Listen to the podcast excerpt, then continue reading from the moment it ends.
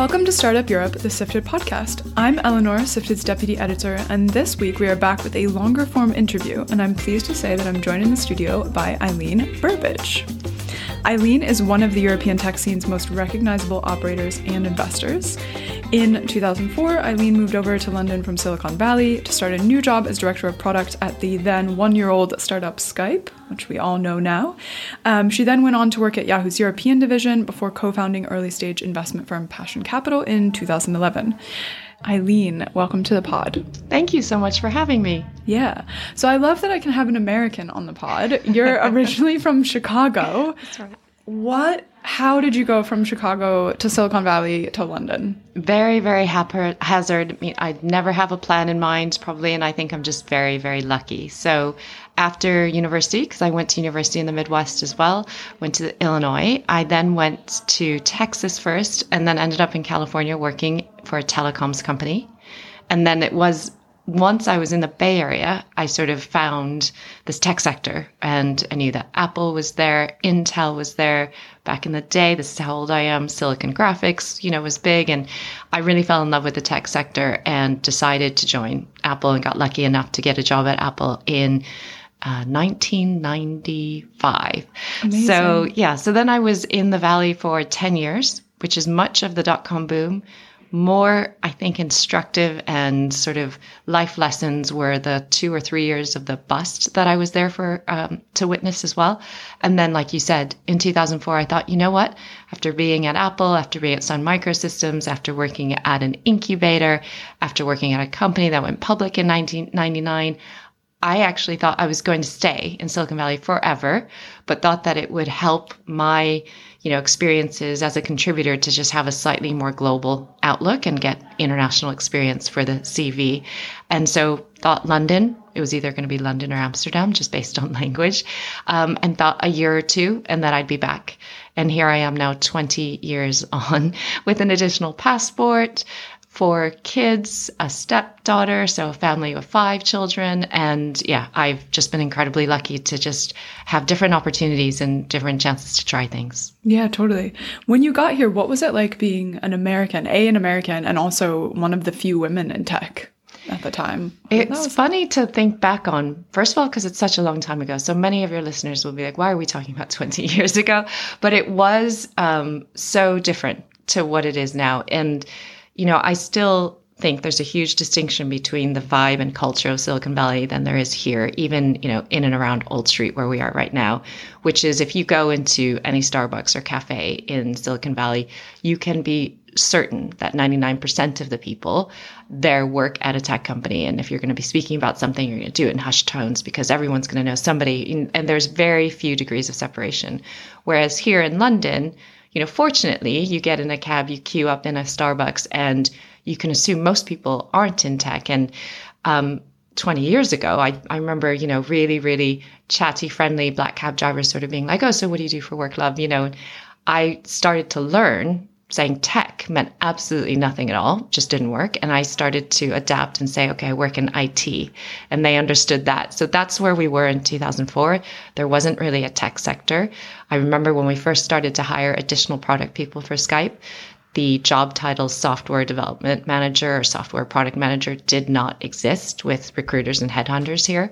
And so it was very different, a lot of fun because I really liked going from the Silicon Valley sort of very insular mindset to one of which is there's a whole lot more going on in the world and what we do should be enabling and should improve outcomes, but it isn't the end all be all. And I loved it, but it was certainly, I guess I could say I, I was self conscious about being from the States. I do think I benefited from it though. I think I probably got more credit than I was worth in that because I'd come from Silicon Valley, people thought, oh, you've got that DNA or that mindset or even witnessed, you know, what works and doesn't work or whatever you've seen in the last 10 years. That's really valuable to us. And so I think I could have had any role and they sort of wanted to transplant that over and which is great. And I do recognize now that sometimes seeing what doesn't work for whatever reason it might be is as valuable as being part of a journey that's hugely successful as well. So I do think the combination of those things does make a big difference. But I, I probably got more credit than than was really, really deserved at the time. Okay. You took with it you took it and you ran with it. So that's that's totally great.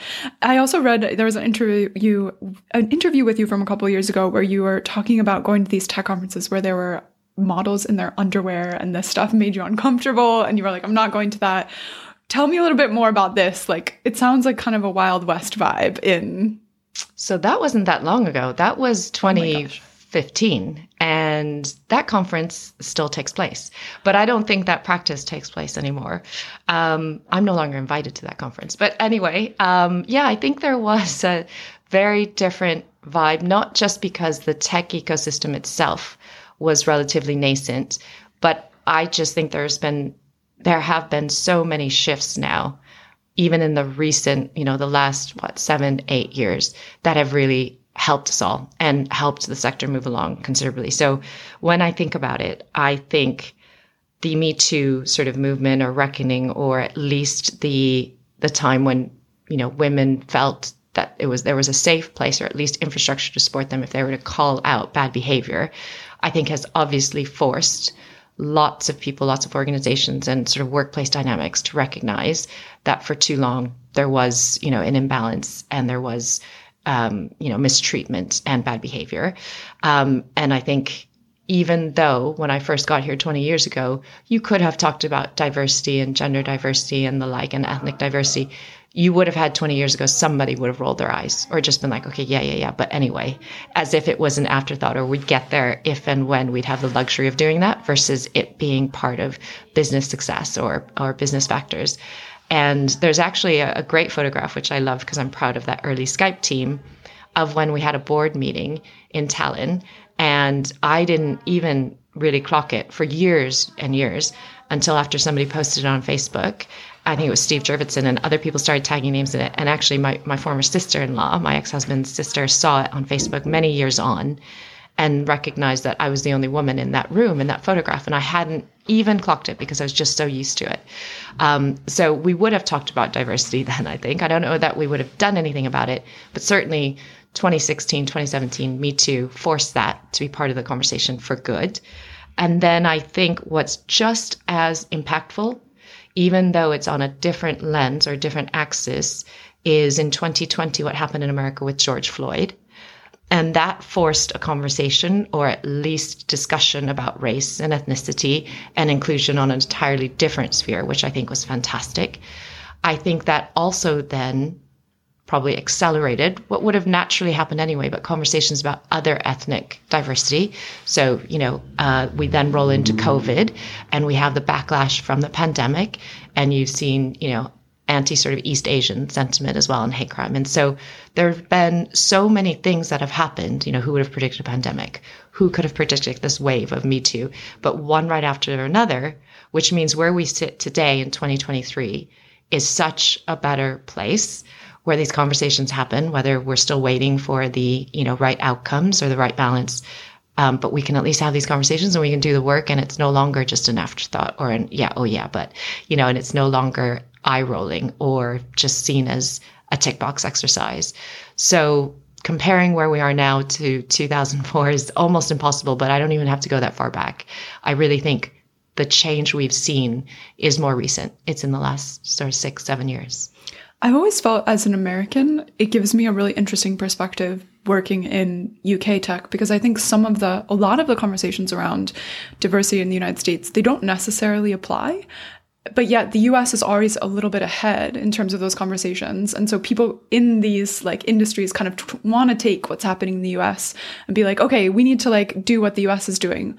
But that doesn't necessarily always apply when it comes to diversity. Have you ever felt that? Like, yeah, there is know? a. I, I do think I know what you're you, are you're saying, and that they're not for some reason, and it, it is an interesting like cultural. If we think about the plane of you know U.S. and the U.K., they're somewhat different because um, you know, you talk about things like you know asian american for example you know struggles or issues in in the us and that is very us specific and very different from the east asian or southeast asian experience south asian experience here in the uk um, and then you talk about you know again what happened after george floyd the response to that is also very different in the UK and here. And also gender diversity is very different.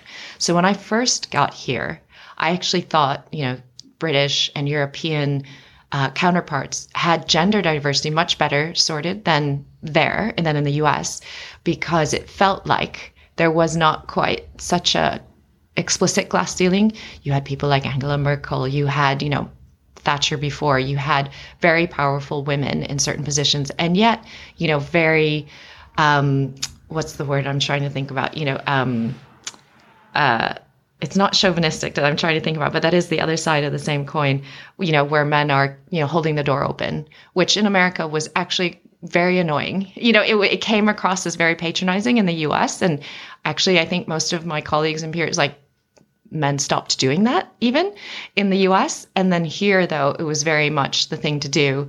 And yet you knew not to take offense because it wasn't it wasn't framed in all of the same historical or I don't know the same tone that we had in America. So I, I do know what you mean. I don't know how to articulate it, which yeah. is really bad for a podcast. Really but I know what you mean. They're not directly um, correlated uh, or parallel at all. Yeah, it's it's really difficult, but I think there's it's interesting to see tech companies try and like do this stuff, and we can get into that on Fertifa as well because I think there's that also ties into you know how people think about things like you know your reproductive health and all of that stuff. Um, but anyway, next thing I wanted to ask you about was so I wanted to go into a little bit around your time at Passion, and obviously that was like you know, VC was not really a thing in, in London at the time. Um, and you made some incredible bets on companies that have gone on to be so successful and so emblematic of the UK tech scene. How did you spot companies like, you know, GoCardless, like Monzo? What was it about those teams when they came in to pitch to you that you were like, yes, this is this is gold dust? again, I think if there's anything that becomes a consistent theme through our conversation, hopefully it's luck. I'm a big believer in luck, you know, privilege, access. I also believe what's that saying? You know, sometimes the luckiest ones that might be the hardest working, or you know, I, I do think you can help manifest luck or sort of create or help yourself to to be like you're recognized lucky circumstances. But there's no question at all though that we've we've been very lucky and fortunate. And it's been a privilege to work with all the founders we've worked with, not all of whom, you know, end up becoming like a Monzo. And I think everything feeds into an experience and a decision about whether or not to invest in a certain company. Everything that's come, you know, before that helps inform that. So they're not isolated things. Um, you know, the examples that you mentioned, for example, GoCardless, uh, if we start there just because chronologically that was first, you know, just came about. We had an ethos when we set up Passion, which in the most basic form, and certainly from where I came from, could be as simple as saying we wanted to bring over the American founder friendly way of investing in startups. And that hadn't existed um, simply because I'm not saying the people that were investing at the time weren't founder friendly or weren't wanting to be pleasant in that way, but the market didn't necessitate it there weren't enough competitive factors so that you had to lead with being founder friendly because there was such a limited pool of capital or investors. And actually, Passion was the first seed stage specific tech fund in London. When we set that up, there was only multi-stage funds and some business angel groups. That's all that existed in London at the time. And then right off the back of it, I mean, we were part of a, a group and a cohort, of course. You had Seedcamp and you had others set up as well. But um, when we set up, it was about trying to bring bring founder-friendly principles.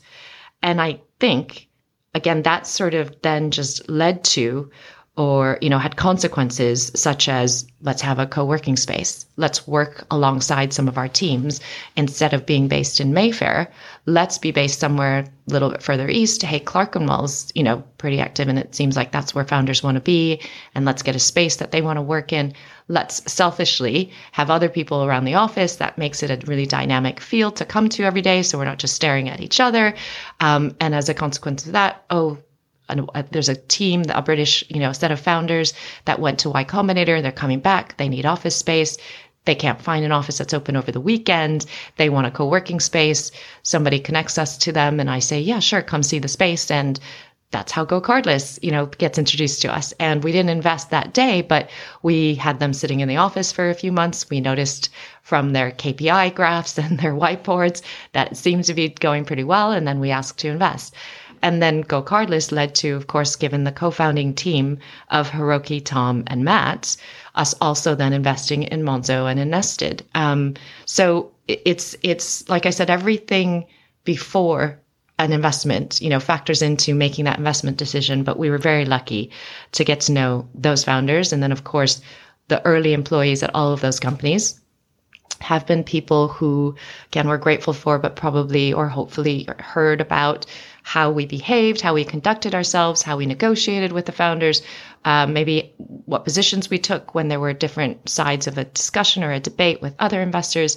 And then that would just lead to more deal flow or opportunities from some of those early employees as well. And um, so we can sort of see where our deal flow comes from, where the investments we may come from. And again, even if it's not going to be early employees, you know, I think about another great business like Butternut Box or yet another one like Marshmallow, not from that same cohort or that group of people, but they would have heard or, you know, through the grapevine that those founders enjoyed working with us multiple times. So there must be something at least worth chatting to us about. And then again, the way we behave with them leads to better and better outcomes or at least opportunities for investment.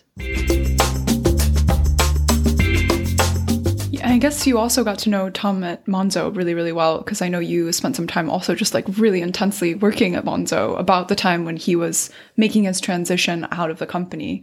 Um, and it's like, you know, you put your operator hat back on a little bit to go in and help them, um, which is not something you see VCs do, like really going and and being that hands on. What was that experience like? Like, what was Monzo like at the time? And what was going through your head? What was going through his head? And yeah, it's really interesting. And of course, there's been so much said about it. And, you know, I love and celebrate and hugely respect Tom for, for being so open about his journey and what he was going through. And so I feel like much of it is his story to tell.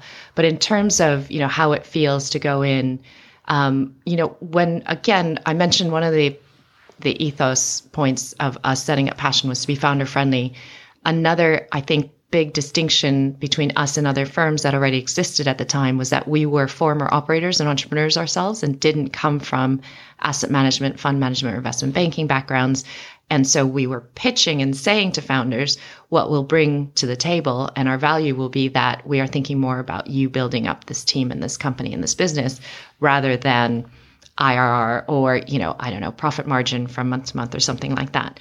So it would seem that we should be able to sort of be hands on, but we actually spent quite a number of years deprogramming our brains um, and teaching ourselves to be investors, which is to be hands off, but still add value and perspective, but to let the teams run the businesses. We are investing in teams. We aren't investing in ideas or propositions that we're going to run. We're investing in teams. So, so it's rare to have the opportunity to get involved on an operational basis, but I actually first did it uh, for Tide Banking, which is obviously a fantastic, uh, fantastically performing digital challenger for SME banking here in the UK. And in 2018, when it was, you know, a sort of a mutual agreement with George Bevis, the original founder, as well as the rest of the board, that would be a great time to bring in a scaling CEO uh, pre Series B. You know, that was all agreed. And it's it's a funny story. I don't know if this has been talked about before, but I had negotiated and worked with obviously George and the rest of the team to bring in a candidate that we were all pretty excited about. And for different reasons it didn't work out, but we had already announced it at the company all hands. We'd already thanked George. We'd said this is the next stage of the business. And you know, he was saying that he was really proud to hand the reins over and the whole thing. And then when it didn't work out, you think, oh right, do we tell everybody just pause that thought and actually George is going to stay in role for another three to four months while you find somebody else? Or do we try and keep the momentum going? Or, you know, and so we decided actually felt regressive to be, to, to say, oh, George is going to stay on since people had gotten over that emotional, you know, oh, there's a new chapter coming. So I went in as interim CEO. It ended up being about four months and brought in Oliver Prill again with the team and, and with the up group helping us. Um, but that was my probably my first reminder of being operational again. It was about a 50 person team at the time. Um, you know, again, great team at that point. So I didn't have to do too much or, you know, uh, on my own. There was a fantastic team that I was working with, but that was quite intensive for four months. It did take me a while to kind of recover and then adjust. Um, but it's probably why I was in at least an open mindset when in, you know, very early 2020, Tom said, you know, hand up, I don't want to be doing my job in six months' time. And by the way, I did not go in to do his job. Uh, so it's not analogous to Tide in that way. But I initially went in and said, understood. And again, with the board and the chair, we talked about the best way to support Tom through a succession uh, and a transition. And it felt like it would be useful if I could spend a couple days a week. Just I've got his back. I can maybe deal with you know some of the sort of people shit or uh, some of the admin that you know he didn't want to deal with and so let him kind of focus on product and the, the parts that obviously he flexes on and the chair was also spending more time than to speak with the regulator and, and this was all you know discussed and agreed the best way to support the executive team what none of us expected, of course, at that time, and, and really what led to, I think, my longer tenure there is that we had then the pandemic come. I think it was about three or four weeks after I started doing what was going to be a couple days a week. Um, and with the pandemic, and it's been publicly reported since, you know, Monzo obviously drastically cut costs at that point, closed the Las Vegas service center, uh, had to do redundancies, unfortunately, salary sacrifices, and kind of reshaped the cost basis of the business in order to try and, um, you know, extend runway and become more efficient. And then we also, you know, did bring in, uh, Tom had already hired a US CEO, but we also uh, ran a process with him and other candidates about identifying who the best uh, group CEO would be, and that was TS. And then Tom had also already started, you know, interviewing for COOs, and so ended up being yeah nine to ten months that um, I stayed in in a, in a kind of a, a, loose kind of people role. And we brought in, you know, TS as CEO, Sujata as COO, new chief risk officer, new CFO, new chief product officer, new general counsel, um, and pretty much, yeah, that whole C suite, which again was a whole team effort, but um, hopefully I was able to provide not necessarily consistency, but some kind of continuity, at least for the executive team. Hopefully, some um, mental sort of mind space for Tom, as you know, just to assure him, yeah, we're going to work on a succession plan and and show that, but also yeah, to give some, I think, uh, again, support to the people team as well. That was actually implementing quite a lot of changes for the company through a pandemic. Totally. How did you like divide your mind space in that, you know? Like you want to be like super in there and you want to be like there for Tom, for the team whenever they need to pick up the phone and, you know, have that reassurance. But then you also need to like have your other responsibilities in your life. Like how did you balance all of this stuff? yeah, I think it's interesting thinking about it now. You, you know, what I just mentioned or explained is that a lot of it came about because of the pandemic but then because of the pandemic and because we were in lockdown, everyone's working remotely. So I think that actually made a huge difference. I remember when I did it at Tide, what, what helped quite a bit at Tide was Tide and Passion were in the same office building, but different floors. So I could go up and downstairs, which was handy for the four months I did that. And also a good workout. yeah, not bad at all. Monzo it was all, you know, it'd be Teams calls or, or sorry, Google Meet, um, Google Meet calls. And so that would just be, that's how I'd sort of shift between the two. But you know, it was also I had the support, of course, of my passion partners.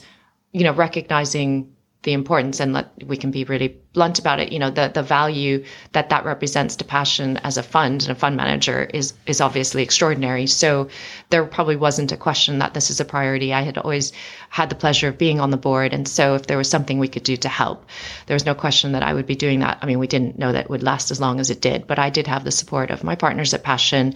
I'm sure there are some of our other company portfolio company founders who were like okay yeah you were a little bit hard to get a hold of or you took a couple of days longer to get back to us or or could you get an EA so that we can book in with you or whatever it is and you know maybe more difficult but um, hopefully I didn't uh, drop too many balls um, and yeah I think the I think more than 50% of my time clearly was with Monzo it was a it was an everyday role uh, for a good nine months without question. Yeah. Wow. Yeah. Oh my gosh. What was there any like specific experiences from that time or like, you know, meetings you had or that sort of stuff where you were just like, wow, this company, this company is going to get through it.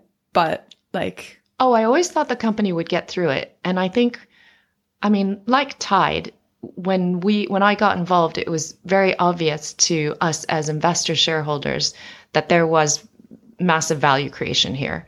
So I don't mean to sound too capitalistic about it, but you know, it was the right thing to do. What I the reason I want to establish that is because I don't want to ignore that. But what makes Monzo very special And I'm, I mean, I think, you know, people who have, I guess, dipped in and out of my social media over years will know that Monzo has always had a special place, even before it, you know, speech marks took off, because of its founding principles, its ambition, and how much we believed in that. Um, and, you know, we, I, it's public record, our significant shareholders, we still own 20% of that bank, which is extraordinary. And again, we're really lucky. But the only reason we have that position is because nobody else would co invest with us for the first three rounds. So we had, you know, we had strong, strong conviction, but also backed that up, you know, time and time again. And so this was a very special company to us from that point of view, but also because we genuinely believe in the mission. And I have said countless times in, you know, countless moments at all hands from when that team was, you know, the five founders to 11 people to 20 to 50 to 500 to, you know, a couple thousand. I've always said the same thing. I think that there is no secret sauce to saying that one wants to build a digital challenger bank. And we've seen plenty come and go now as well. And there are lots in the market uh, still thriving. But what's special about that team is, you know, they were a group of people throughout the years who believed in doing things, not just, you know, freezing your card when you lose your debit card, which now every single UK bank does, but also being the first to offer, you know, people without a fixed address a bank account. You know, the first to put on gambling block, the first to think about what really is possible if we're thinking about people's relationship with money, not how do we become a digital challenger bank. And that's just been, you know, that's credit to Tom and all the co-founders. From day one, we believed in that. And so to your question in 2020, there was no doubt in my mind. I mean, there would be concern. like, you know, it's a, it's an actual, it's a non-zero possibility that maybe this doesn't go well. But there's no doubt in my mind that all the ingredients of a you know, a genuinely successful, scalable, sustainable business existed in Monzo. And by that time, I should probably remember, but it must have had at least 3 million, if not 4 million, you know, customers at that point, which makes it probably a top 15 UK bank. And so there's nothing is too big to fail, but it felt like we have, you know, a customer base, an asset base, IP, a tech stack that's developed solely in house that means even in you know the worst case we have asset value here that is worth you know really continuing to invest in and so there isn't a specific meeting that i can think of there are lots of moments though that that I hope I won't forget, and I should probably write some of them down. You know, some of the low lights where you know I'll never forget the call, um, because I, I I did that call with a couple of colleagues where we had to communicate to the Las Vegas service team that we were going to close that down. And I hope that people on that call could see how genuinely, you know, disheartened we were to have to deliver that news, not because we were worried about the business, but because we cared about them as colleagues and humans. And what I love about that call was there were some tears. There were clearly people upset. And, you know, it's a Google Meet and there's chat at the same time. But the number of people who said, if you're going to hire again in the US, please let me know. How do I get on a list? If you're going to reopen it in the future, because everyone understood there's the pandemic and, and you know, or what if I were to move to London or the UK? Could I get an, a, you know, a job in Cardiff? Or that was, you know, really just heartwarming and, and I think validates what I'm saying about how special that company is. Um, I also remember speaking to investors uh, in the days before announcing the appointment of TS as CEO um, and how Tom would be transitioning. And I remember some investors saying, you know, you can't, you can't let this happen, you know, and, and obviously I had been closest to the team and I'd been involved in the process. And so there was trust there. But their point was, we invested because we believe in Tom. He had pitched newer investors or other investors, you know, have bought into Tom. It was sort of the the founder had kind of become the investment thesis, and the concern was we need him to still have this title, CEO. Genuinely, they thought they were being constructive, but I had you know people saying to me. I don't care what he's doing. Let him go on holiday. Let him go on a sabbatical, but he's still got to have that title CEO. Let's, what about co-CEO? What about if TS takes this title and just didn't want to let that go. And I remember uh, it wasn't even a negotiation. It was just, I had to hear that out, but there was no other option. And it was about Tom's health at that point and well-being. Like there was no, you know, and so for me it was Tom is going to step away. What is the best way that we can manage that for him or support him doing that whilst obviously not making the company vulnerable? We believe we have a great successor here, a great candidate who's obviously taking the business even further, but you know, making sure that people were going to be um, well, they weren't comfortable, but that they, you know, were going to live with that. I think I'll, I won't forget those sort of, I think it was 24, 36 hours beforehand that I was doing calls. Um, yeah, there are lots of different moments about different people and individuals. It was, it was, um, it is a pleasure to have been part of that and a privilege to have been part of it. And it's, it was great to, to be, um, part of it in a more hands-on way as well.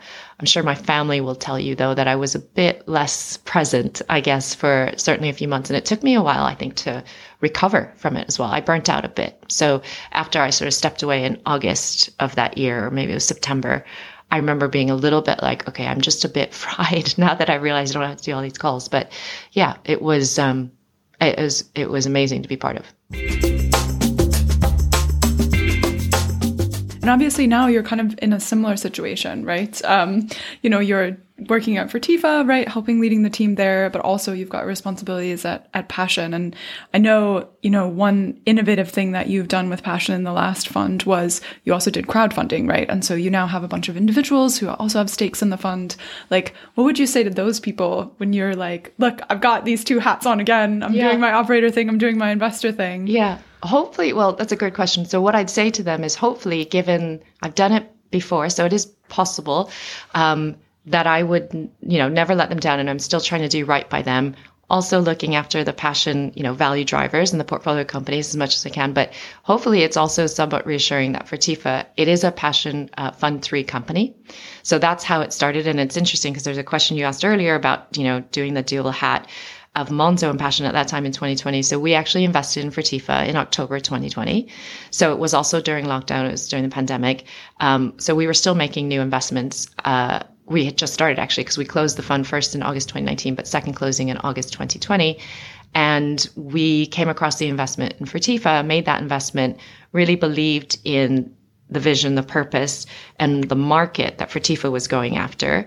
Um, that's a whole nother podcast probably, but I have talked about why, you know, my personal journey really has me, especially in recent years, gravitating towards supporting reproductive health and wanting to invest in areas where I think they have been historically underinvested um, a really great damage, unfortunately. So it's something I'd been keeping an eye out for. We had surveyed the market. We had talked to most, you know, startups that are still around now, but certainly that were around in 2020.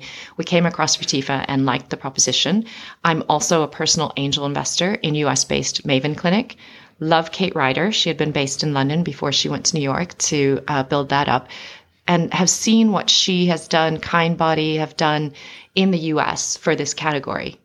And in my research, realized that eight times as much money is spent today across Europe in assisted reproductive technology than in the US. And yet there are three unicorns in the US in this category, and there isn't a category leader yet in Europe. And so as an investor, I sort of think, this seems to be a very big market to me. This seems to be something that makes a lot of sense. I think it's because I was born and raised in America that I am used to, you know, non-public funded healthcare or private pay healthcare. But I'm also right now hugely sensitive to the rollback of reproductive healthcare rights in America and in certain states. And so I'm very concerned about that and sort of future access to. I've had 20 years benefiting from the NHS here. But I think culturally, we've got, we've developed a sort of false sense of comfort that the NHS or public healthcare across Europe will look after us when actually it hasn't ever always been, you know, completely inclusive. It's always had to have some kind of cost constraints or budget constraints, so restrictions. So, you know, you might have qualified for three rounds of IVF at the NHS if you were of a certain age group, if you were under a certain BMI, if you didn't have children from a previous relationship, if you were married, um, so if you weren't in a same sex relationship, you know, those kinds of things. And so historically, that's not been the case anyway. But coming off of the pandemic, and again, we made this investment during the pandemic, it was clear that the NHS was on its knees. There were record wait times. Unfortunately, those haven't really gone away. And so there's an obvious case in my mind that we will need to have different types of privately funded healthcare throughout the UK and Europe as as we go through the years. Um, that's not where we started with Fertifa, but we started more on the companies finally recognizing a duty to employee well-being during the pandemic. We no longer pretend we don't have children or families or dogs or pets because everyone's seeing it and everyone's background on on Zoom calls. And so we have to look after well-being and actually these reproductive health matters are hugely distracting and debilitating for productivity. So if employers really want to look after people, they need to start covering these topics, which have never been covered under private medical insurance and which we weren't getting enough of through, you know, the public healthcare system. So when Fertifa came a- along, it seemed an obvious investment thesis for a pre-seed deal. And when the team sort of said, you know, there was a, a bit of a shuffle needed or execution was going well and traction was going well and inbound demand was going really well, but you know, we might need a slight sort of rejig of the leadership team. I went in January 2022 thinking, okay, no problem. I've done the Tide thing. I've done the Monzo thing. The company's seven people. That's the size of my dinner table. So I can go in on interim, it'll take me three months. I'll hire somebody to be this CEO like I did at Tide because I'll just look for somebody who wants to be a startup founder, but hasn't thought of the right idea yet. And that was the original idea uh, a year and a half ago. Um, and just the team hasn't been able to get rid of me because I then just fell even more in love with the proposition. I saw how much demand there was.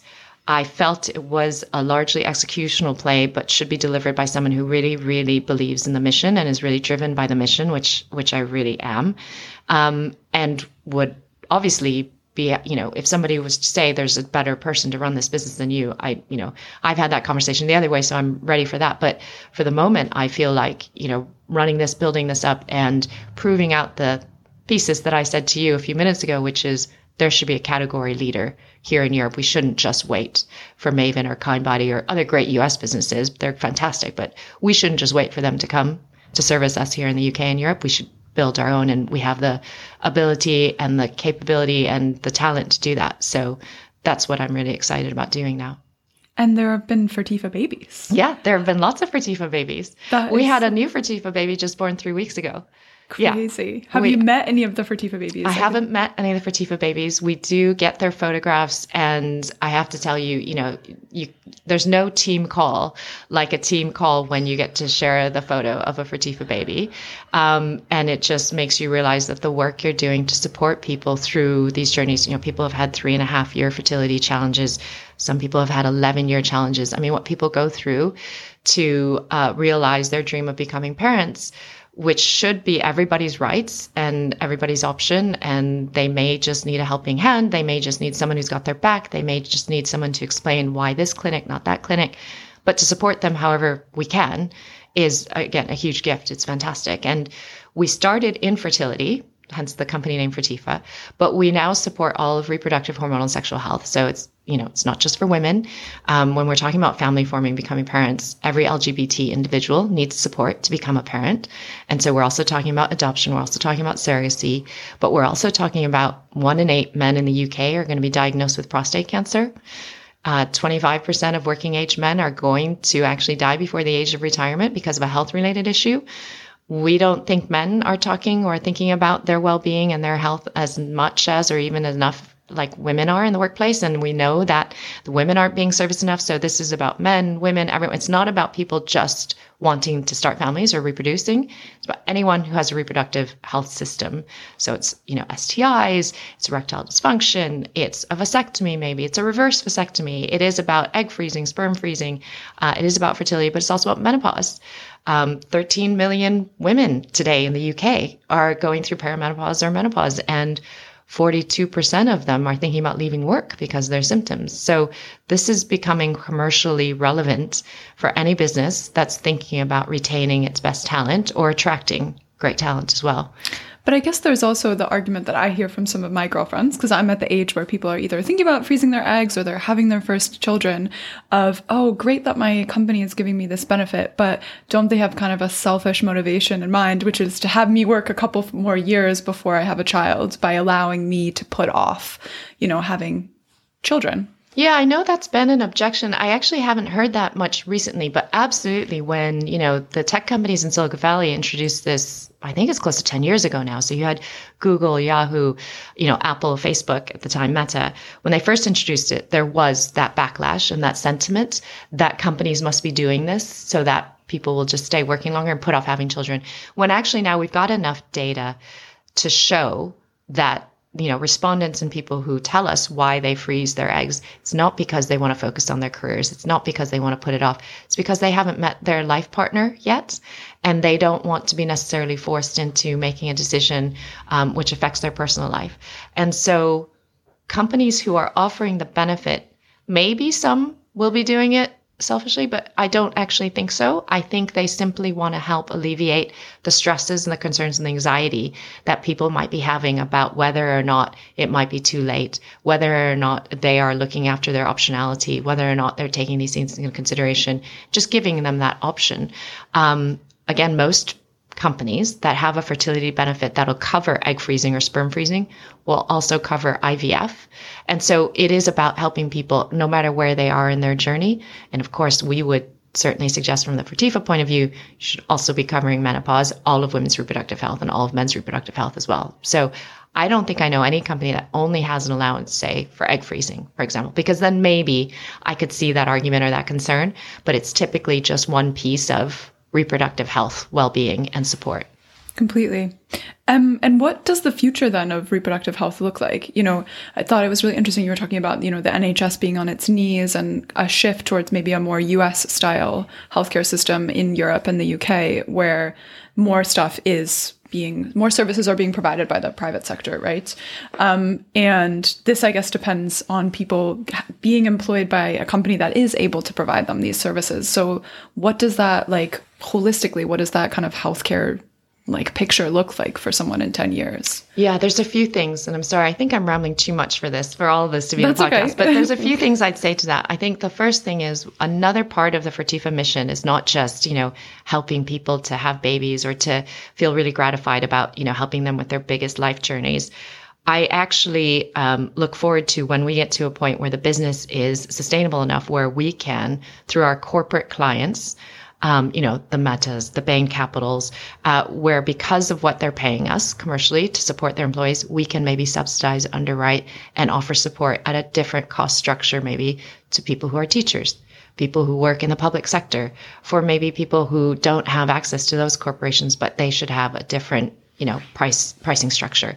That is absolutely part of the mission. And fertifa is about increasing access um, and support for everybody and we say now irrespective of you know demographic but i also genuinely mean socioeconomic class and also where you work or what type of workplace you have. Some of the partnerships we're most proudest of or the clients that we're proudest of include lululemon because they offer fertifa across all of their employees in europe but it's not just those at the head office it's also those who work in the stores in the retail stores. And that's what we love is the equity and the availability of our resources and our support to everyone um, so that's the first piece the second piece though because i'm kind of preempting where you're going and i kind of feel the same we are I think moving towards a place in the UK and Europe where there will be more private funded healthcare, full stop. What I don't know is what that balance will be between employer and self pay um, or even some other form. But now I'm going to tie some things together from what we've seen in fintech or language that we'd use in fintech to what I'm doing today in Fertifa. I've only come up with this hypothesis now since I've been in this role. But the more I sit in this role, the more we hear from clients, the more we hear from prospects, the more we see of the private medical insurance providers, and then also patients, of course, is that while you've got really big players like Aviva, AXA, Vitality, and Bupa, I think that in eight to 10 years, maybe they are still as big and formidable as they are now, but I believe there's an opportunity for a challenger. Just like in banking, where we thought, okay, it's not like Barclays and NatWest are going to go away, but because we thought there could have been an Alibaba or an Amazon or an Apple that's challenging banking, there should also be that opportunity for someone like a Monzo. In the private medical insurance space, or let's just call it, you know, privately funded healthcare space. I don't think it's going to be the insurance model necessarily, but I don't think it'll just be Aviva, AXA, Vitality, and Bupa. And I would love to see what Fertifa can become in terms of providing people with personalized healthcare or personal healthcare, which stems from reproductive healthcare and all the way on. I mean, we get asked today by clients who are using our services for reproductive healthcare, can you also support neurodiversity? I mean, that it's not even tangentially related to reproductive health system, right? And then we get asked for other things like financing. We get asked for other topics. And I realize it's because they don't want to go to Aviva AXA Vitality and Bupa to ask for something else. They don't want to pay them for something else. They know their employees don't enjoy going through a claims process. And yet they're getting specialized, you know, empathetic, compassionate, and high quality support and healthcare from us on certain topics. So then they just ask if we can add to that. And over time, I can't wait to keep adding to our suite of services. And so if I kind of think about where that vector goes, I would like to think that in eight and 10 years time, we are a new model of privately funded healthcare for people that's different from private medical insurance and an option to people outside of public healthcare systems too. Super interesting. Well, I can't wait to like get you on the podcast and, and that time. See how that goes, right? See how that goes. wanted to just change tact a little bit for a minute and ask about the UK and the UK tech scene. I think feel like there's been like a little hand wringing recently with all of the Tech Nation drama and SVB drama of, you know, is the UK really the the the tech hub of Europe. If you were back in 2004 when you came over here, would you choose the UK again or would you go to Amsterdam this time? I think I would probably still choose the UK, but that's probably not fair because I've never spent that much time in Amsterdam. I visited, but I'm now, you know, so in love with the UK. I'm a British citizen, you know, my children are here.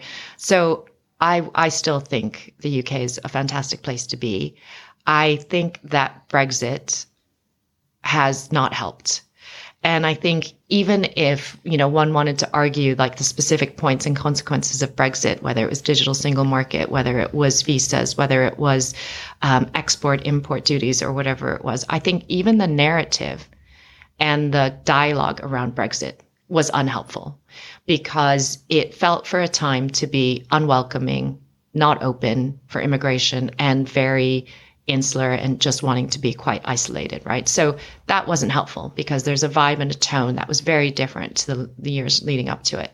So I think we're still suffering from that a little bit.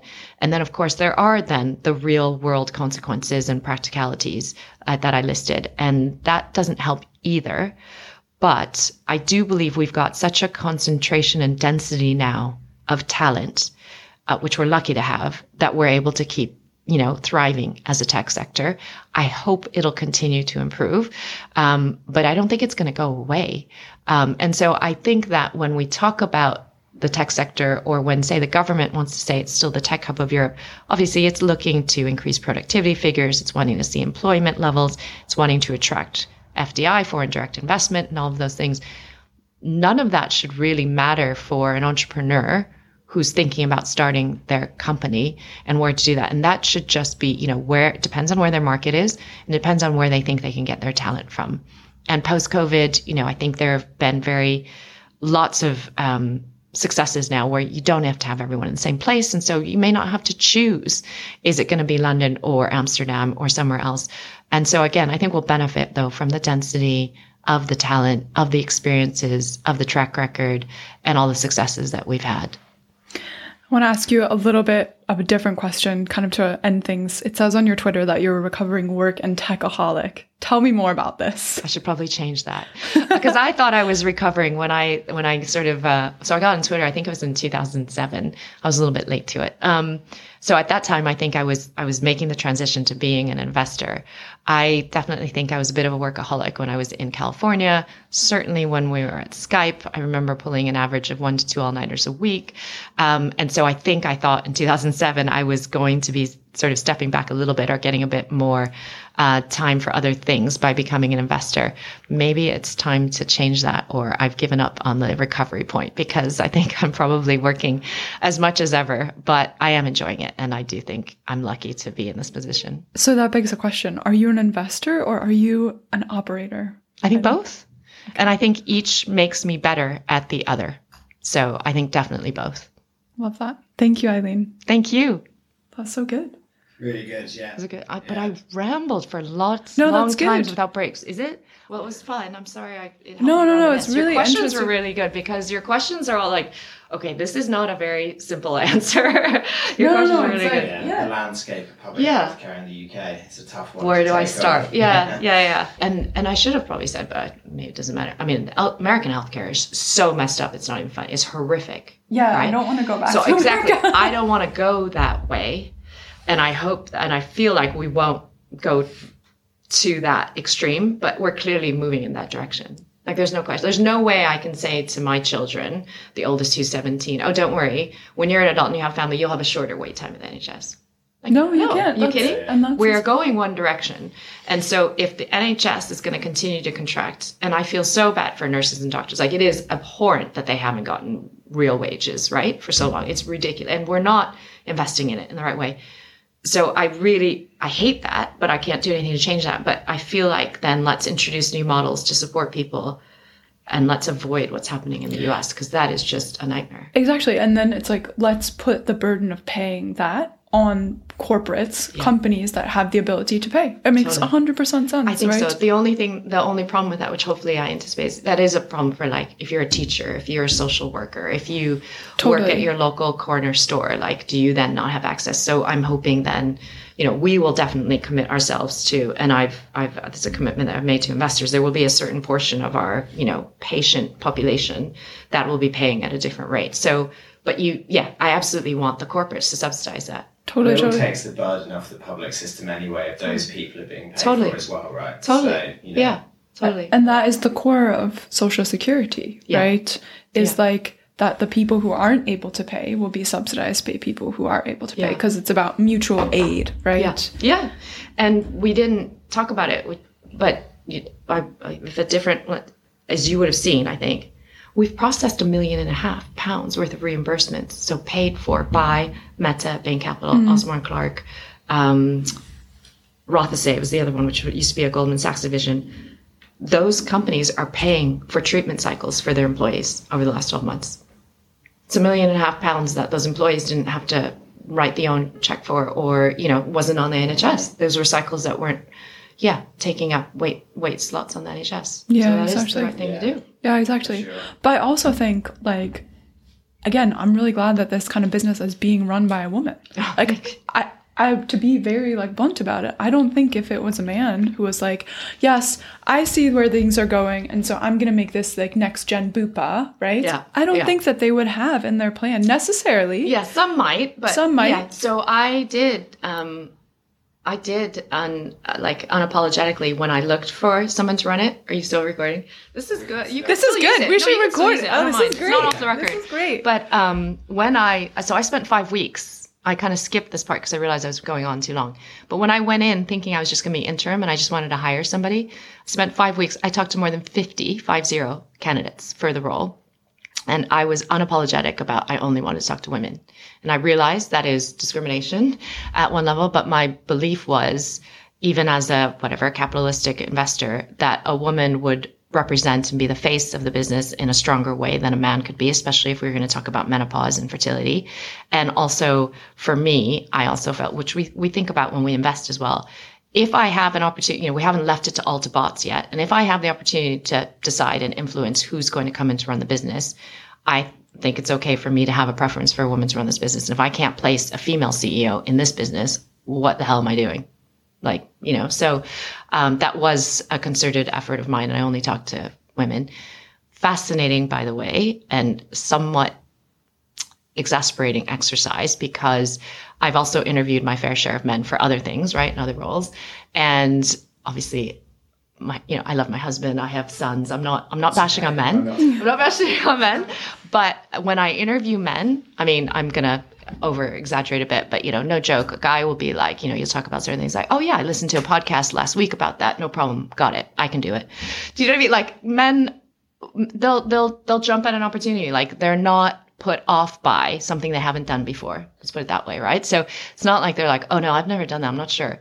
every single woman I spoke to, and I talked to some very, very credible, accomplished women. I'm sure you'd recognize some of their names because I went after B2B experience. I went after enterprise sales. I went after, you know, understood VCs, was going to be able to fundraise, all this stuff. Every single woman started the conversation probably by saying, you know, thanks for the call or whatever. I'm really interested in learning more. But after I would describe what we were after and what I was looking for, characteristics in person, they always started with what they hadn't done. So I'd get, you know, they'd be like, oh, this is really interesting. Just so you know, I've never raised from VCs. Just so you know, I've never done enterprise sales. Just so you know, I haven't done it at this stage, or I've never worked at a company this small, or I haven't taken it that far. Whatever, what, like, just so you know, like, and they, I get it. They were wanting to be transparent, save your time, manage expectations, but no man starts by saying, just so you know, I've not done that before. No, they don't. This is what I saw among me and my girlfriends, my like professional friends. Um, there was a colleague I used to work with. Let's call him Dave. We have the Dave principle. Dave was never afraid to ask for a raise or do Yeah. really, really ballsy stuff to like climb the ladder. So whenever we're like, oh, I'm like thinking about my next role, What like what should I Dave do? Like, what would Dave do? And so the other day, my friend was like, I really want to go work for this VC firm, but I don't know if they're hiring. I'm meeting with a partner. What should I do? I was like, go to the meeting Yeah. say that you want to go work there and that you're amazing. And after the meeting, send a bottle of wine and a card to his house because that's what Dave would do. Right? That's so funny. And like once you get in that mindset, like nothing Yeah. becomes too far fetched. Like obviously Dave would do that. Most men would not start by saying what they can't do. Men No. don't start with their insecurities, right? Or what they haven't done before. They start with the just so you know, I was like martial arts champion when I was 11. Like, you know what I mean? Like, even just so you know, I did this when I was like 15. Like, they'll lead with their their like their accomplishments and their feats even and then they might if you're asked directly have you done this before well no but i've done and they'll talk about something comparable right they and every person i spoke to for this role opened with what they hadn't done before that's so fascinating. and i ended up having conversations like okay i understand that but i wouldn't be talking to you if i didn't think you'd be amazing at this job. Like i was having to be like no no no no. You can do this if you want to do this. What i need to work out is you know if you're the right fit for other things but yeah. So it was really fascinating. Even those women who are like at the top of their game who are so impressive, you know, that's yeah, yeah. because we women i think see it as managing expectations. Um, because i think women are more concerned about letting people down or being embarrassed or failing Yeah, that's the thing. So it's like when things don't go wrong, I already alerted them that Yeah. like I don't have X, Yeah, Y, and yeah, Z. So yeah. like how many women start by saying oh i'm sorry like sorry but blah blah blah blah blah blah blah even when they're just talking in a meeting Completely. Yeah. Totally, so totally. we qualify everything the other like word that I always take out with my girlfriends that we have is just. I just just need a little time. No, I need time. yeah yeah You No, know, you're right There are so m- so many of those little things that we just like hold ourselves back with that we don't even we aren't even aware of. So I think it starts really, and again, a whole nother podcast. I think it starts really young. Mm. I think it starts at like two, three years old. I really do. So I don't know how we fix it or change it, but hopefully over generations we will. oh my gosh, oh we need to like have you back for a whole nother podcast about this. I mean, Thank you. Oh I've thought about it a lot because I have three boys and two girls. And even just random things like you've got, uh, we've got really friendly neighbors. We live in great, you know, and you can walk around with the kids and people stop and say hi and just, just try and see if you've noticed this with friends who have kids. Everyone will say to the girls, isn't your hair pretty? That's such a pretty dress. That's such a pretty jumper. Oh, you look really cute. Or, oh, aren't those, you know, cute shoes? Like something about their appearance. What they'll say to the boys are, did you play football this morning? Have you just been back from whatever sport? You know, what team are you following? How'd your team do? Who won the match? Like, so the girls, it's all about appearance. And these are people trying to be friendly. They are not trying to marginalize girls or boost up. They're just trying to be friendly neighbors. But they think the girls will be more chuffed by hearing something like that. And they think the boys will be able to to the boy if they're talking about an activity, which is probably true. But they should talk about activities with the girls as well, not just what their hair looks like or their clothes look like. And I've seen it.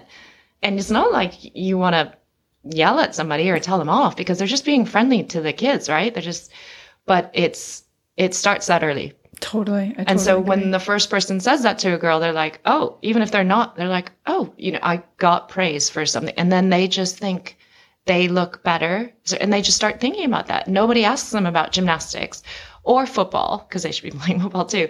Or, you know, they don't ask them about the teams they're following. It's, so it starts really early. Yeah, I 100% agree. It's just all internalized, isn't it? It's a little bit scary though when Yeah. I think about that. Yeah. Completely, completely.